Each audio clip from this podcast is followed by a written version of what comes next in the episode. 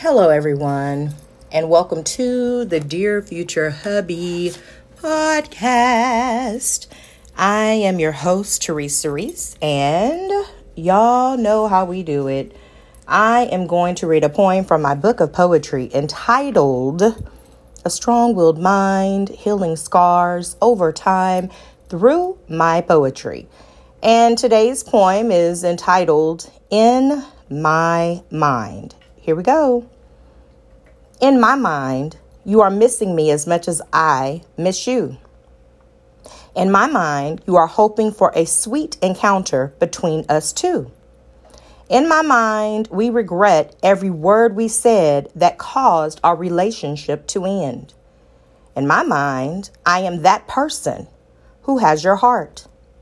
In my mind, you are you still think of me when we are apart. In my mind, the words, I'm sorry, come so easily.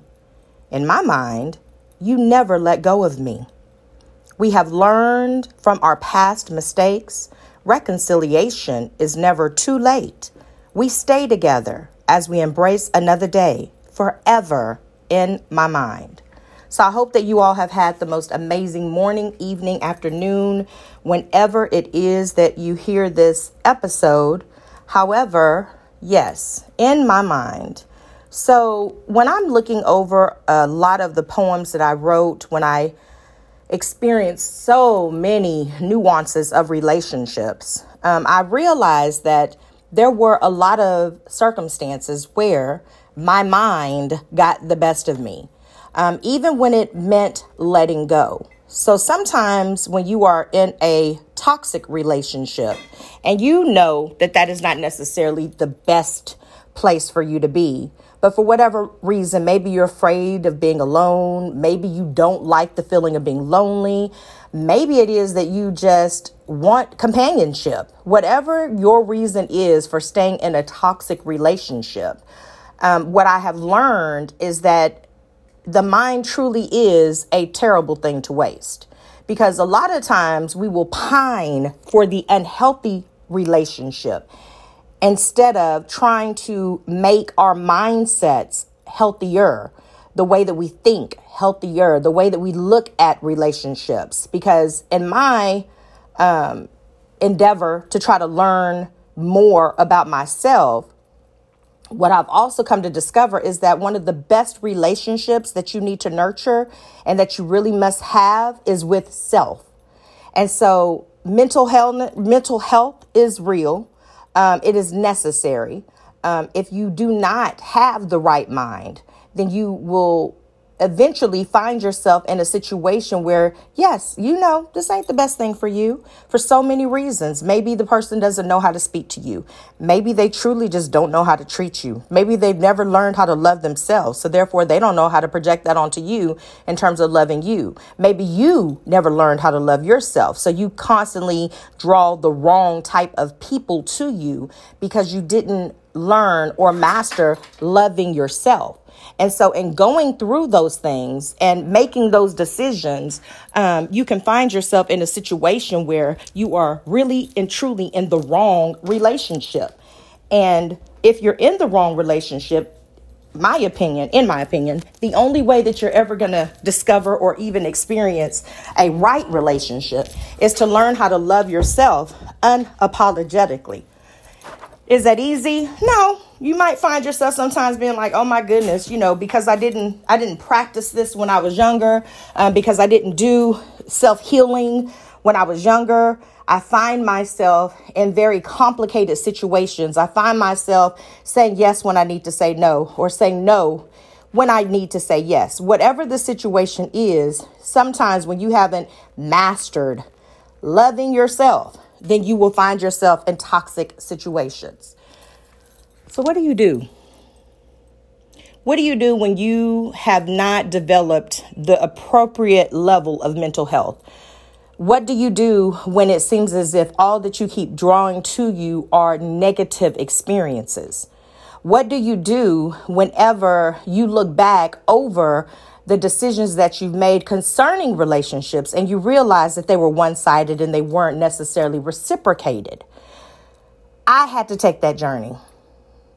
And when I took that journey, what I discovered is that I had gotten so caught up in people pleasing.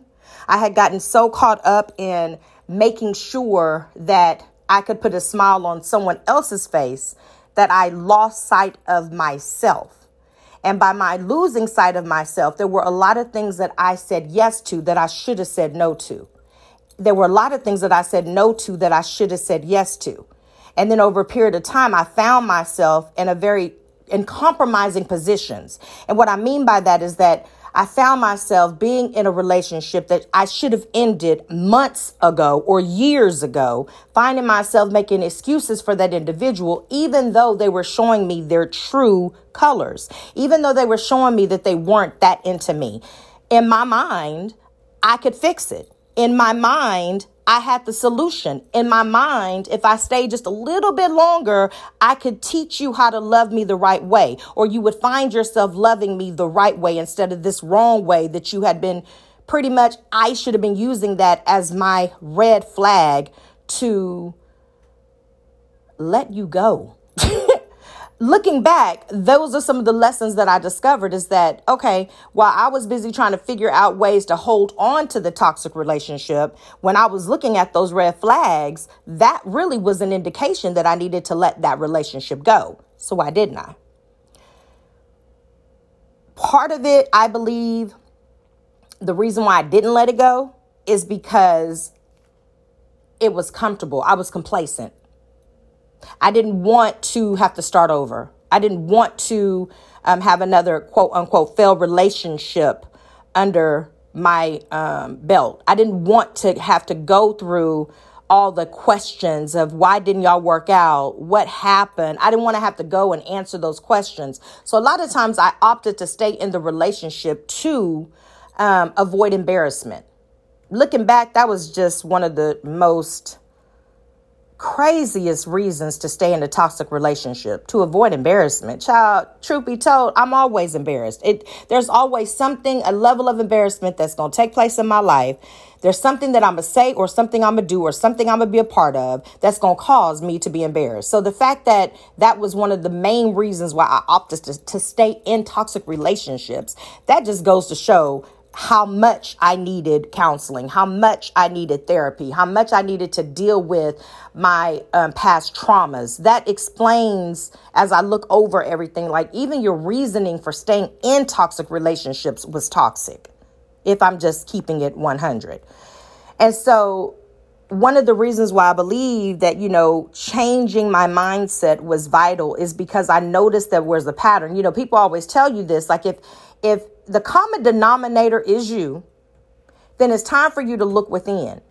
So I had to learn that. I had to learn that the common denominator was me, that there was something that I was not getting a hold of. There was something, there was a revelation for whatever reason that I just was not getting. And because I wasn't getting that revelation, I was staying in this these because you know I didn't just have one unhealthy relationship. I had multiple unhealthy relationships. And then um part of it, okay, so when I'm looking over the I guess you say the timeline. So initially some of the relationships that I was into the individuals had not done the work. See, you got to keep in mind I didn't even understand what doing the work meant until my 40s. And that's just me being 100% transparent.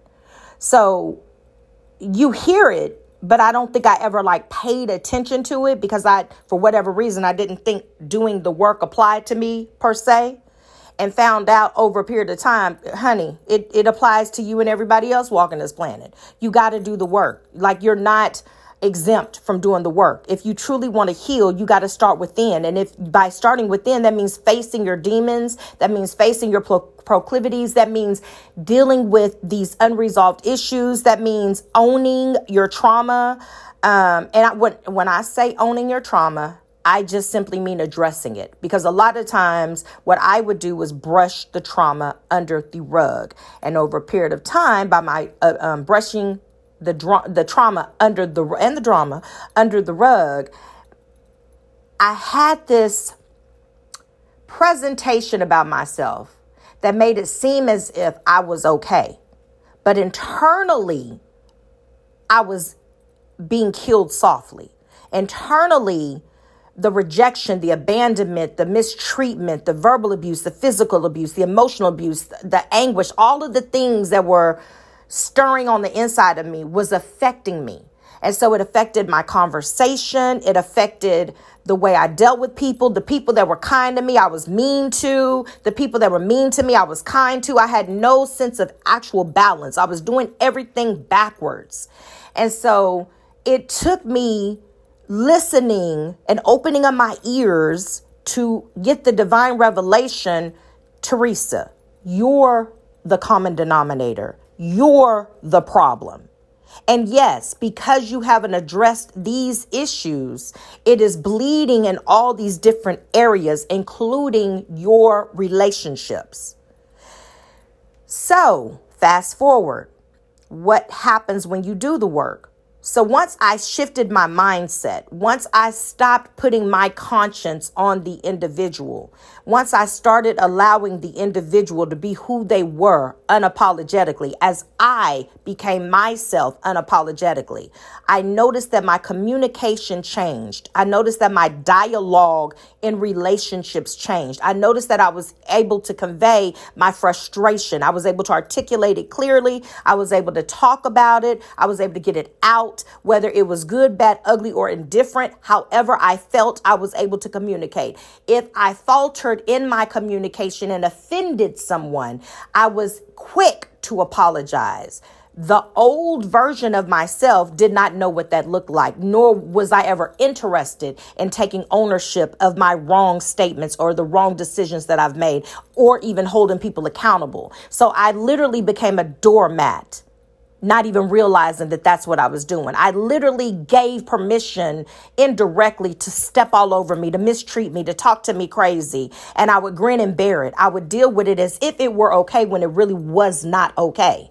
And so looking over that when I did shift my mindset, when I became more accountable for my words, actions, and deeds, what I noticed is that people start to fall off because as long as some people can treat you any kind of way and get away with it, they're okay with you.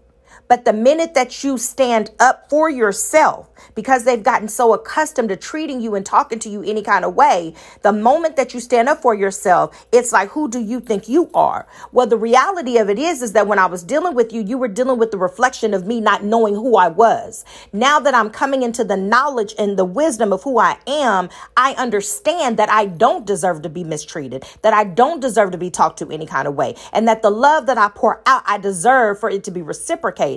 And when I'm being rejected, now I no longer look at it as, oh my goodness, woe is me. I look at it as rejection is God's protection because there's something that He's protecting me from.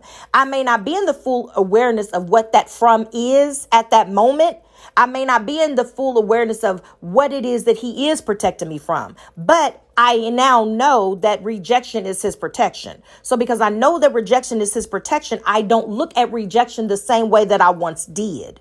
My mind has shifted. Now it's a blessing to be rejected because I see my value. I know my worth. And so if a person rejects me at the level of the value that I'm at, it means that I was never meant to be yours to begin with. And that's really okay. The old me internalized that and had an issue with that. That was the old ver- I had a totally different and then I also had an issue with letting people go. So I remember I remember one of my best friends in the whole wide world. She told me she was like, "You will you will find a broken bird and try to fix its wings." And that's pretty much the definition of my failed relationships. That's what I was doing. I would see how a person or an individual was toxic. And for whatever reason, I would feel as if my presence would help change the trajectory of their attitude. And eventually they would see their worth and they would see their value. And then they would begin to blossom and grow. That was the maternal side of myself. Well, I only have six children. So technically, I'm pouring into something that you're going to have to get help. I can't be your mama. But I had to learn that. And I was surrounded by people that were willing to tell me about me, um, not fearful of the repercussions of telling me about me, if that makes sense. And so as time has gone on, I've taken those insights that they've provided. I've taken the observations that they've given me and I've looked within and asked myself, is this facts? Are these facts? Yes, they are facts. Okay, so what are we going to do to change the, the whole narrative? Are we going to keep on doing this and getting the same results? Or are we going to change? So now I am okay with not being desired. I am okay with not being the people's choice. I am okay with not being a people pleaser. I am okay with speaking my truth. I am okay with speaking my truth in love. Now, I'm not saying that every time I speak my truth that it's in love because there's been some times that I've been all the way ticked off and I have expressed my truth at that time. But I'm also learning how to weigh my words because I know that words can hurt. Words can bring up, they can build up, or words can tear down. So it depends on you and how you use your words. In my mind, I've had to work on how I convey my truth. I don't always get it 100. I promise you, I do not. And even that's okay because as long as you're learning from your mistakes, that's what truly matters. A lot of times we just don't want to take the time out to learn from our mistakes and we suffer for that reason. So that's something else that I have come to grow and love about myself is that girl, you're going to get it wrong. And you probably going to get it wrong 15 times before you get it right that one time. But when you get it right that one time, it's going to be so worth the 15 times that you got it wrong. And it come that even comes with relationships. I have made so many wrong choices to the point that now I can recognize when someone is not truly for me. One of the, and I know there's a lot of people that are just like, I'm not all for dating. I don't want to date. You know, you should only court blase, blase. Okay, that's for you. What I wanted to use this opportunity as when it came to dating is to learn who my not only my audience but to find out what was compatible for me. And one of the reasons why i wanted to find out what was compatible for me is because i don't want to make the same mistake again. So by my not wanting to make the same mistake guess what? I got to figure out what's out there. Now it just so happened that in the course of my courting and well not courting but dating um, i ended up meshing with an individual and we've had like the greatest time discovering learning each other learning our, our quirks learning our proclivities all that kind of stuff. We've had a really great we've built a wonderful um, friendship. But at the same time i don't believe that if our paths would have crossed 20 years ago that the type of experience that we've had thus far would be our testimony because i had too much stuff going on inside of my mind. He had too much stuff going on inside of his mind. So now we're able to take our friendship and we're able to communicate in ways that people don't normally communicate. A lot of times, all you want to do when you're getting to know people is focus on the positive. It takes a different level of maturity for you to be like, mm, okay, so you know this situation um, let me just give you some feedback on how maybe you want to revisit it differently the next time.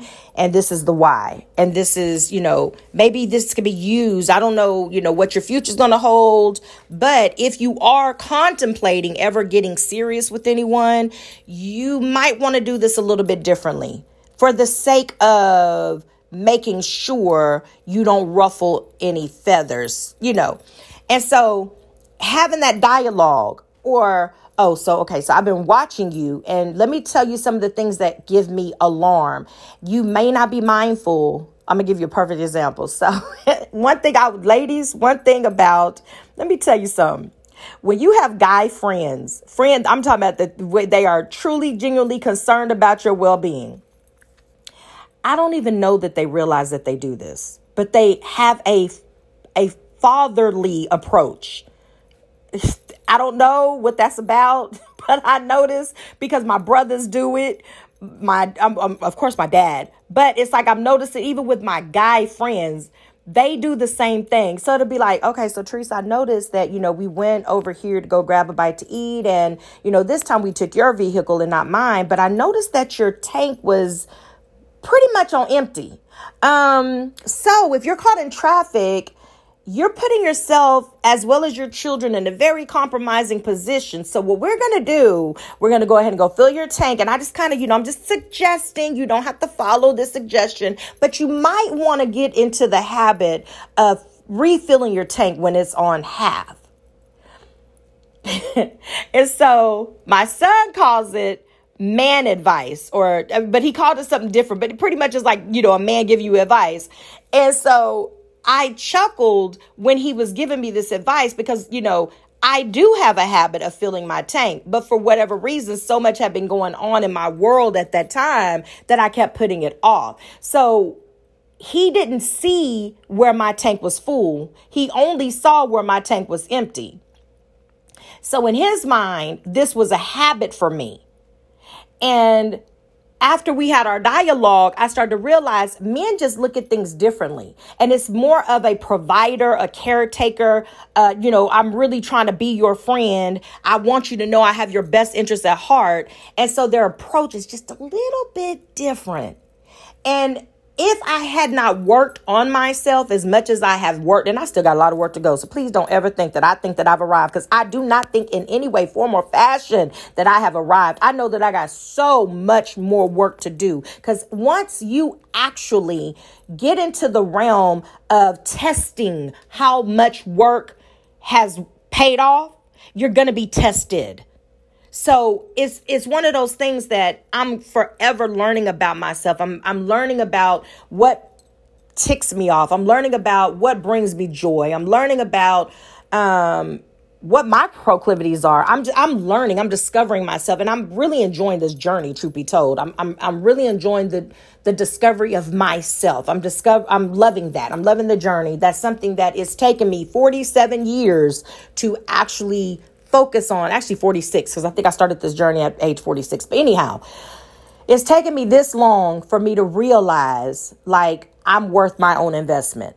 And so I'm worth surrounding myself with people that genuinely care about my well being. They're worth surrounding themselves with people that genuinely care about their well being. Um, and I'm learning just, I'm just learning about myself and I love it. So, in the course of that, you know, one of the things that has been brought to my attention there women just think differently. We just think differently. And so but i had to open up the lines of communication so that the one experience that this individual had did not become their full perception of who i am. So then the next time he got in my car he's like oh okay so you're on you know you're like you got a lot of gas.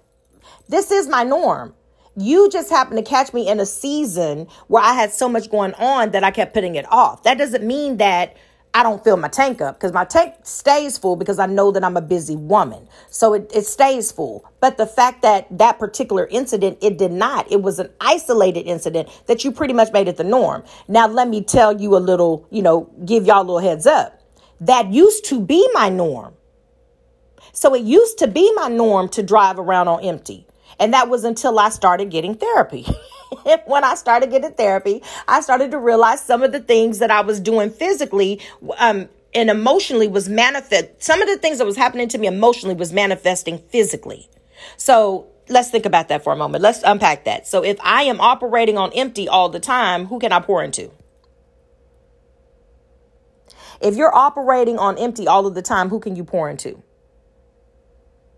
Once I actually came into that divine revelation that I need to be on full so that my cup runneth over and then I can pour into others, that became my new norm. Some people will catch that later. Once I recognized that there was no way that I could pour into anyone else if I'm empty, that I began to focus on becoming full so that my cup would run over and then I could pour into others. And that's sometimes what you have to do. Sometimes what you have to do is take a moment out and be like, hey, hey, hey, I've been doing this too long and y'all are reaping all of the benefits, but I'm depleted. I got to take time out for me. I got to replenish what it is that I poured into you. When I'm right back at over a 100%, then I can pour into you. And that's when I become cheerful about it again. So it's taken time and I'm still learning about how to shift my mindset for every individual is different. But I do recognize a lot faster now that I am a person that gets so extremely bothered by a person that does not keep their word. Why is that? Now I got to dig deeper. Who broke a promise to me? Now I got to dig deeper. Why did that broken promise affect me to the capacity that now, whenever a promise is broken, I feel some type of way about it? Distrust starts to remanifest. Why is it? Guess what? You got to check why you think how you think. And once you find out what that root is, then you deal with that root. You deal with the root cause of the problem so that that way it's not bleeding into your relationships. You know how, like, a lot of times we hear, oh, it's not about you. It's not about you. It's something deeper, something bigger. Guess what? That's a reality. It's not about us. Nine times out of 10, it don't have nothing to do with us, but it's something that has touched us in some kind of way, that has affected us in some type of way. And we maybe never dealt with it. We just brushed it under the rug. And then when something that duplicates that situation manifests, now we got a problem with this new situation because we never addressed the old situation. What I'm learning is how to put the new situation on pause for a moment, go all the way back, do a little soul searching. Why did this make you feel this type of way? Why are you reacting this type of way? Who hurt you? Now I'm asking myself those deeper questions. Who hurt you? Did you ever forgive that person for hurting you? Because if you did, nine times out of 10, when this person did something that looked identical to what that person did, even though their intentions may not have even been the same intentions of when it was first done to you, you may treat them like the other person that did you that way. So now that I recognize that, I'm more into let's talk about, let's be in the present. Let's not hold each other accountable for how people did us in the past. Let's enjoy the now, whatever that looks like. Let's enjoy the nurturing of our friendship. Let's enjoy the time that we spend. Let's enjoy the laughter that we share, not holding my past against me, you not holding your past, me not holding my past against you and you not holding your past against me so that we can be in the now moment and create brand new memories that hopefully will cancel out the negative experiences that we've had. But it takes a level of maturity to get to that. Because a lot of times when we go through heartache and heartbreak and pain and all of that and suffering and all of that and trauma, a lot of times we want to keep that in the present. We want to make, we want to try to figure out a way to affiliate the two. And that causes more damage, in my opinion, than it does good. The only time that it actually helps you if you're learning from those situations. But if you're using those situations like, huh, oh yeah, uh-huh, yeah, I knew it. I knew you were like such and such. Mm-hmm. Such and such used to do the same thing. I knew it was something. That's probably the reason why I was even interested in you. Have that familiar spirit. Then you just go on this tangent that had nothing to do with nothing, all because you never dealt with what hurt you to begin with and who hurt you to begin with. So now everybody looks like that person or those persons. I don't want that to be my testimony. I hope you don't want it to be yours. So I am going to conclude this episode on today. But in my mind, we are whole, we are, are healed, and we are better because we have dealt with and faced our past. I hope that you be you will be encouraged on today. Um, I will not be reading a letter to my future hubby, but I will say this: please do me a huge favor and take care of yourselves because there is only one you. Signing out, your girl Teresa. Y'all have a blessed one, and thank you for listening. Bye.